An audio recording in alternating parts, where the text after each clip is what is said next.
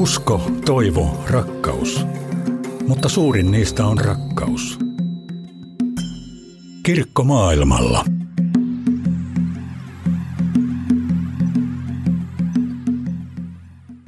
Tervetuloa Kirkko maailmalla -ohjelman pariin. Minä olen Anna Peltonen ja tänään vieraanani on Kiinan alueella työskentelevä Piia Lempiäinen Suomen lähetysseurasta. Kertoisitko, Piia, missä sä istut parhaillaan ja mitä näet, kun katsot ympärillesi?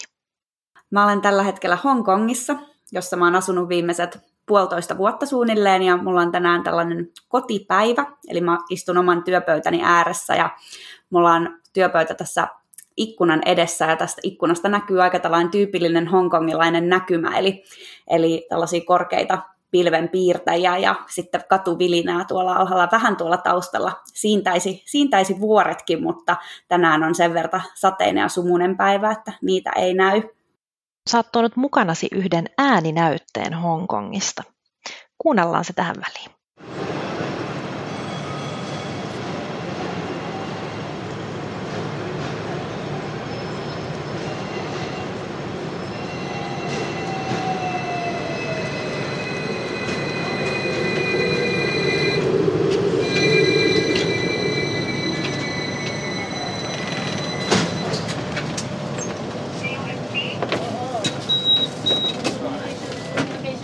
Kertoisitko, mitä me juuri äsken kuultiin?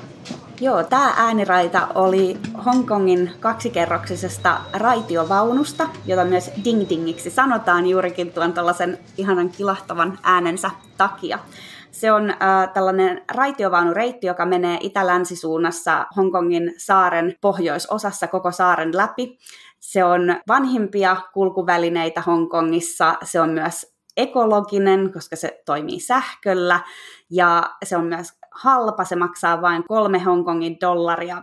Ja kaikkein ihaninta on kiivetä sinne toiseen kerrokseen ja sinne ensimmäiselle penkkiriville. Siellä on aina ikkunat auki niin, että saa sellaisen mukavan tuulenvireen kasvoille ja ei ole mitään niin ihanaa kuin mennä tämän sykkivän kaupungin läpi rauhallisesti tällä ratikalla matkaten ja maisemia katsellen. Pääsin itsekin Hongkongissa vierailleena kokeilemaan tätä ja se oli kieltämättä ihan mahtava elämys. Kirkko maailmalla. No, ennen kuin mennään tarkemmin sun elämään ja työhön siellä Hongkongissa, niin kiinnostaisi kuulla vähän sun taustasta. Se on nimittäin varsin mielenkiintoinen. Siihen liittyy esimerkiksi renessanssiaika ja muoti. Niin kertoisitko tästä vähän lisää? No joo, joo, mä oon vähän tällainen alanvaihtaja. Mä oon siis opiskellut kulttuurihistoriaa Helsingin yliopistossa ja mä erikoistuin keskiajan ja varhaisen ajan muotiin. Ja mä oon ennen lähetysseuraa tuloa työskennellyt Aalto-yliopistolla sellaista tutkimusprojektissa, missä me tutkittiin renessanssin muotia. Mä olin siellä projektikoordinaattorina. Ja muoti ja muodin tutkiminen voi kuulostaa aika pinnalliselta, mutta mä itse aina ajattelen, että siihen liittyy todella paljon se, että millaisia me oikeastaan ollaan ihmisinä, että se on paljon sellaista niin kuin ihmisten välistä kommunikaatiota, siihen liittyy se, että mitä me halutaan viestittää meidän vaatteilla, siihen liittyy meidän, meidän niin kuin sosioekonominen asema, luokka. Ja siihen liittyy myös ihan sellaiset niin kuin kovat asiat, niin kuin talous, että vuosisatojahan tekstiiliteollisuus on ollut se niin kuin suurin teollisuuden ala maailmassa, joka on myöskin vienyt todella paljon niin kuin teknologiaa eteenpäin erilaisilla innovaatioilla. Niin kuin moni ehkä muistaa jostain omilta historian tunneilta Kehry Jennyn, joka oli tämä ensimmäinen tota, ää, kehruukone, joka on siis niin kuin teollistumisen esiaskeleita. Mä oon aina, aina niin kuin tykännyt tosi paljon siitä, että miten nimenomaan mitä ilmiöt niin kuin jotenkin kertoo meistä ja miten jotenkin tätä maailmaa ymmärretään. Ja musta oli tosi ihana tehdä työtä sellaisten kiinnostavien sisältöjen kanssa, mutta sitten mä huomasin, että mä kaipasin ehkä kuitenkin sitä, että mun työllä olisi vielä suurempi sellainen yhteiskunnallinen vaikutus. Ja mä olin seurannut lähetys, lähetysseuran työtä jo aika pitkään ja tiesin, että lähetysseura tekee sellaista tosi, tosi hyvää globaalia työtä, mikä perustuu tasavertaiseen kumppanuuteen ja siihen sellaiseen niin kuin pitkäjänteiseen yhteistyöhön. Ja historioitsena, kun ei oikeastaan, tai ainakaan mä en ikinä katso vaan tätä päivää, vaan mä ajattelen aina myös sitä menneisyyttä ja miten me ollaan tultu tähän päivään, niin, niin sitten lähetystyössäkin se meidän historia on koko ajan läsnä. Ja tämä Kiinan alue jossa on itse töissä, niin täällähän kolonialismilla on vahva historia muun muassa oppimusotien kautta. Ja tämä Hongkong, joka on mun kotini nykyään, niin tämähän on vanha Britannian siirtomaa-alue. Niin mä itse ajattelen, että tässä mun omasta historioitsijan taustasta on se hyöty, että mä, mä niin kuin otan kaiken tämän, tämän historian huomioon siinä, kun mä teen tätä työtä. Et mun mielestä on todella tärkeää ymmärtää, että mitkä, mitkä on ne taustat tällä alueella, mitkä täällä vaikuttaa, miten, miten täällä on niin kuin eri aikoina tehty työtä. Ja että jos me halutaan todella olla tasavertaisia kumppaneita tänä päivänä, niin meidän täytyy ymmärtää myös, että mikä se meidän yhteinen menneisyys on ollut. Ja tässä niin kuin akateemisessa maailmassa työskennellessä niin kuin projektikoordinaattorina olin oppinut aika paljon näitä tällaisia niin sanottuja siirrettäviä taitoja. Eli, eli olin tällaista projektihallintaa tehnyt ja olin, olin muun muassa pyörittänyt niin kuin hankebudjetteja, niin sitä kautta sitten bongasin sitten, että lähetysseuralla voisi olla sellaista työtä, mihin mun taitoja voitaisiin tarvita. Eli mä oon nykyään täällä Hongkongissa talouden ja hyvän hallinnon asiantuntijana, missä yhdistyy sellainen niin kuin hankeyhteistyö meidän paikallisten kumppaneiden kanssa, että mä oon heidän sellainen niin kuin paikallinen kontakti siihen, että mä niin kuin seuraan, että mitä työtä he tekee ja tuen heitä siinä heidän työssään ja erityisesti siinä, että kun he raportoi meille takaisin, että kertoo siitä hienosta työstä, mitä he, he tekee ja sitten myöskin tuen heidän talouden osaamista ja hallinnon osaamista. Se kuulostaa tavallaan aika ehkä tylsältä, mutta oikeasti sehän on kaiken pohja, että mikään organisaatio tai kirkko tai järjestö ei voi toimia, jos ne perusteet ei ole kunnossa. Että tavallaan, että se hallinnon pitää pyöriä ja niin kuin kassassa täytyy olla rahaa. Ajattelen itse mun omaa rooliana oikeastaan sellaisena mahdollistajana siinä mielessä, että, että mä tuen heitä, jotta he voivat tehdä parhaalla tavalla sen oman työnsä. Että talous ja hyvä hallinto on se perusta, jolle sitten rakennetaan se asiantuntijatyö, jota he täällä tekee. Ja se on tosi innostavaa olla, olla heitä siinä tukemassa. Toimit parhaillaan myös Suomen vanhimman naisjärjestön Naisasialiitto Unionin hallituksen toisena varapuheenjohtajana, niin miten sukupuolten välinen oikeudenmukaisuus linkittyy myös lähetysseuran työhön siellä Kiinan alueella? No, mähän tietysti ajattelen, että tasa-arvo ja sukupuolten välinen oikeudenmukaisuus linkittyy kaikkeen. Jos joku ajattelee, että se ei ole läsnä tai se ei ole tärkeää, niin silloin hän ei vaan niin kuin huomaa näitä asioita. Mä itse jotenkin jäsennän maailmaa todella paljon tällaisten tota, erilaisten intersektioiden kautta ja niin kuin pyrin ymmärtämään just sitä, että miten nämä, niin kuin mä puhuin vaikka siitä omasta historiasta, että miten siinä niin kuin muodissakin että näkyy se, että mikä on sun taustasi ja mikä on sun luokkasi, mikä on sun asemasi ja näin, niin, niin ihan samalla tavalla mä niin kuin ikään koko ajan vähän tarkkailen maailmaa siltä näkökulmalta, että miten meidän vaikka just sukupuoli, ikä, onko meillä joku vamma tai sairaus, mikä meidän just taloudellinen tilanne on, mikä meidän seksuaalinen suuntaus on, mikä meidän etnisyys on, että nehän niin kuin koko ajan vaikuttaa siihen, että miten, miten me itse liikutaan tässä maailmassa ja miten meitä myös kohdataan täällä. Ja on ollut todella mielenkiintoista muuttaa tänne Hongkongiin ja jotenkin ikään kuin kääntää se oma aika länsikeskeinen niin kuin ajattelutapa vähän niin kuin uusiksi ja katsoa maailmaa ihan toiselta näkökulmalta. Ja Kiinassa, Taiwanin saarella ja täällä Hongkongin itsehallintoalueella, missä me toimitaan, niin tasa-arvohan toteutuu niin kuin lain edessä. Ja Kiina on esimerkiksi tässä just vuoden kaksituhattakaksikymmentäkolme alussa päivittänyt lakia naisiin kohdistuvasta syrjinnästä. Ja se tarttu esimerkiksi sellaisiin vähän piiloon jääneisiin asioihin, kuten esimerkiksi seksuaaliseen häirintä, häirintään ja velvoitti muun muassa työnantajat reagoimaan siihen ja myöskin siinä kiinnitettiin kaikkiin tällaisiin syrjiviin rekrytointikäytänteihin huomiota.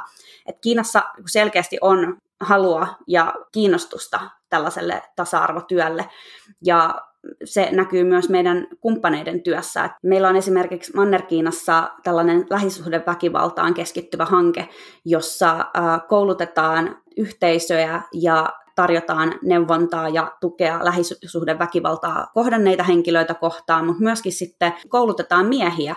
Eli, eli niin kuin siellä nähdään se, että kuinka tärkeää on se, että kaikki on mukana tällaisessa tasa-arvotyössä. Sitten meillä on myös tällainen tavoittava H I V-työn hanke, jossa jaetaan tietoa H I V:stä ja siellä ajatuksena on just se, että ketään ei tuomita, vaan että tehdään nimenomaan sellaista stigmaa purkavaa työtä ja siellä on hyvin vahvana teologisena ajatuksena siellä taustalla, että kaikki on omana itsenään sen avun arvoisia ja, ja siellä tehdään paljon myös tällaista ennaltaehkäisevää työtä ja jaetaan, jaetaan tietoa. Ja Taiwanin kirkko, joka on myös meidän pitkäaikainen kumppani, niin siellä on tuettu sen sukupuolten välisen oikeudenmukaisuuden asiakirjan kääntämistyötä, että he haluaisivat heidän kirkolleen oman tällaisen tasa-arvoasiakirjan, joka sitten ohjaisi sitä kirkon työtä, ja myöskin tuetaan naisten johtajuutta siellä, eli he niin kuin itse on tunnistaneet sen, että naisten osallisuutta siellä kirkon johdossa täytyy kasvattaa. Eli edelleen kirkossa voi olla ongelmana vaikka sellainen, että, että vaikka naiset kyllä toivotaan tervetulleeksi työhön, niin sitten he ei välttämättä pääse niihin johto, johtoasemiin. Niin tämä on tunnistettu, että tämän eteen halutaan tehdä tietoista työtä, jotta kaikki voisivat olla mukana rakentamassa kirkkoa. Kirkko maailmalla. Hongkong on ollut aika paljon Suomessakin otsikoissa monenlaisten poliittisten ja yhteiskunnallisten myllärrysten vuoksi, joita viime vuosina on ollut. Piia Lempiäinen, Suomen Lähetysseuran työntekijä Hongkongista. Miten se tilanne näyttäytyy siellä tänä päivänä arjessa ja työssä? Kansallinen turvallisuuslaki tuli voimaan Hongkongissa kesäkuussa kaksituhattakaksikymmentä, ja se käytännössä lopetti kaikki mielenosoitukset kuin seinään, koska nämä demokratiaa ja jossain määrin jopa itsenäisyyttäkin vaatineet mielenosoittajat ja tämä koko demokratialiike määriteltiin sitten ulkomaiseksi agentiksi, ja tämän kansallisen turvallisuuslain voimaantulon jälkeen heitä on pidätetty ja tuomittu, ja samoin myös toimittajia on pidätetty, ja täällä on lehtiä lopettanut, ja, ja tälläkin hetkellä on useita oikeudenkäyntejä käynnissä. Eli se, mitä tämä turvallisuuslaki käytännössä teki, niin se lopetti kaiken keskustelun ja, ja avoimen, avoimen kritiikin.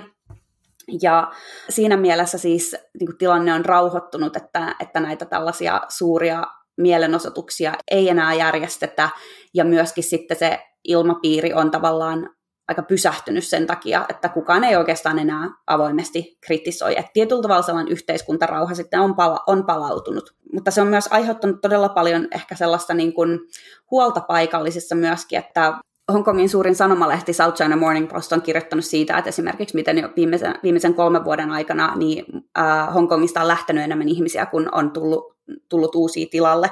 Äh, vuoden kaksituhattakaksikymmentäkaksi nettoluku oli noin kuusikymmentätuhatta ihmistä vähemmän kuin aiemmin. Ja sen myötä, kun tämä kansallinen turvallisuuslaki tuli voimaan, niin muun muassa Britannia, Kanada ja Australia on tarjonnut sitten tällaisia niin kuin mahdollisuuksia honko- hongkongilaisille muuttaa näihin maihin. Eli moni varsinkin keskiluokkainen perhe on, on tähän tilaisuuteen tarttunut. Että täällähän on sellainen tunnustettu tosiasia, että, että nuoria perheitä on lähtenyt pois. Että toisaalta vanhempia saattaa huolestuttaa se, että heidän lapsensa radikalisoituneet niin kuin myöhemmin, mutta myöskin sitten heitä on myös huolestuttanut ihan, että minkälaista koulutusta täältä saa enää. Että esimerkiksi Hongkongissa tällaiset niin kuin, niin kuin liberal studies, kansalaisopinnot, jotka aikaisemmin sisälsi erityisen paljon vaikka kriittistä ajattelua ja aktiivista osallistumista yhteiskuntaan, niin niihin opintoihin on nyt tullut just vaikka tätä kansallisen turvallisuuslain lain opettamista. Ja tämä näkyy myös seurakunnissa sitten, että Hongkongin evankelis-luterilainen seurakunta on meille kertonut, että noin kaksikymmentä prosenttia heidän jäsenistöstään on, on lähtenyt, mikä on suuri määrä, ihan kymmeniä pappeja. Niin heillä onkin nyt sitten tällä, tällä hetkellä sitten sellaisena suurena ehkä haasteena ja sellaisena niin kuin tavoitteena se, että miten kun luoda toivoa ja tulevaisuuden uskoa ää, ihmisiin, ja sitten toisaalta just, että miten, miten saada näitä nuoria, nuoria ihmisiä ää, kirkon piiriin ja miten osallistaa heitä. Ja nyt hän onkin aloittanut sitten tässä yhdessä meidän kumppanin luterilaisen teologisen seminaarin kanssa tällaisen viisivuotisen projektin, jonka tarkoituksena on rohkaista nuoria lähtemään opiskelemaan teologiaa ja liittymään papistoon. Että heillä on tavoitteena, että, että viiden vuoden aikana viisikymmentä uutta pappia saataisiin koulutuksen piiriin.